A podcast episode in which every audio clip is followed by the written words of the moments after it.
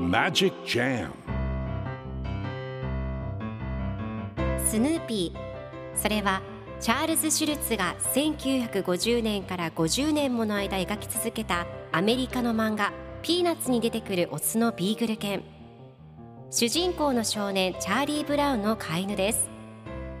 気が弱くて自分に自信が持てないチャーリー・ブラウンをはじめいろんな個性を持つ子どもたちが織りなす人間模様に人生の哲学を感じるのは私だけでしょうか？Peanuts Dictionary. Peanuts Dictionary. Peanuts Dictionary このコーナーではスヌーピーを愛してやまない私高木マーガレットが物語に出てくる英語の名台詞の中から心に響くフレーズをピックアップ。これを聞けばポジティブに頑張れるそんな奥の深い名言を分かりやすく翻訳していきますそれでは今日ピックアップする名言はこちら。And you ended up selling popcorn. And you ended up selling popcorn. 結局お兄ちゃんはポップコーン売りをする羽目になっていた。今日のコミックは1983年3月18日のものです。チャーリー・ブラウンとサリーが一緒におしゃべりをしています。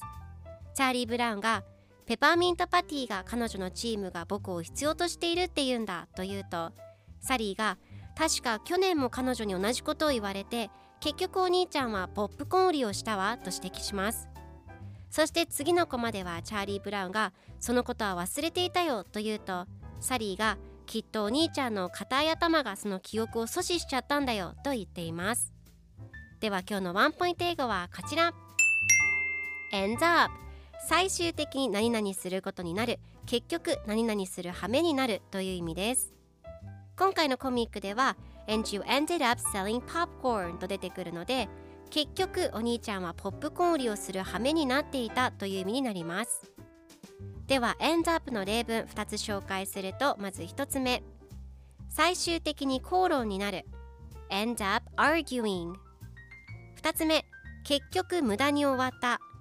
End up being wasted それでは一緒に言ってみましょう repeat after me end up end up end up end up Good job! 皆さんもぜひ end up 使ってみてくださいということで今日の名言は And you ended up selling popcorn でした Peanuts Dictionary Peanuts Dictionary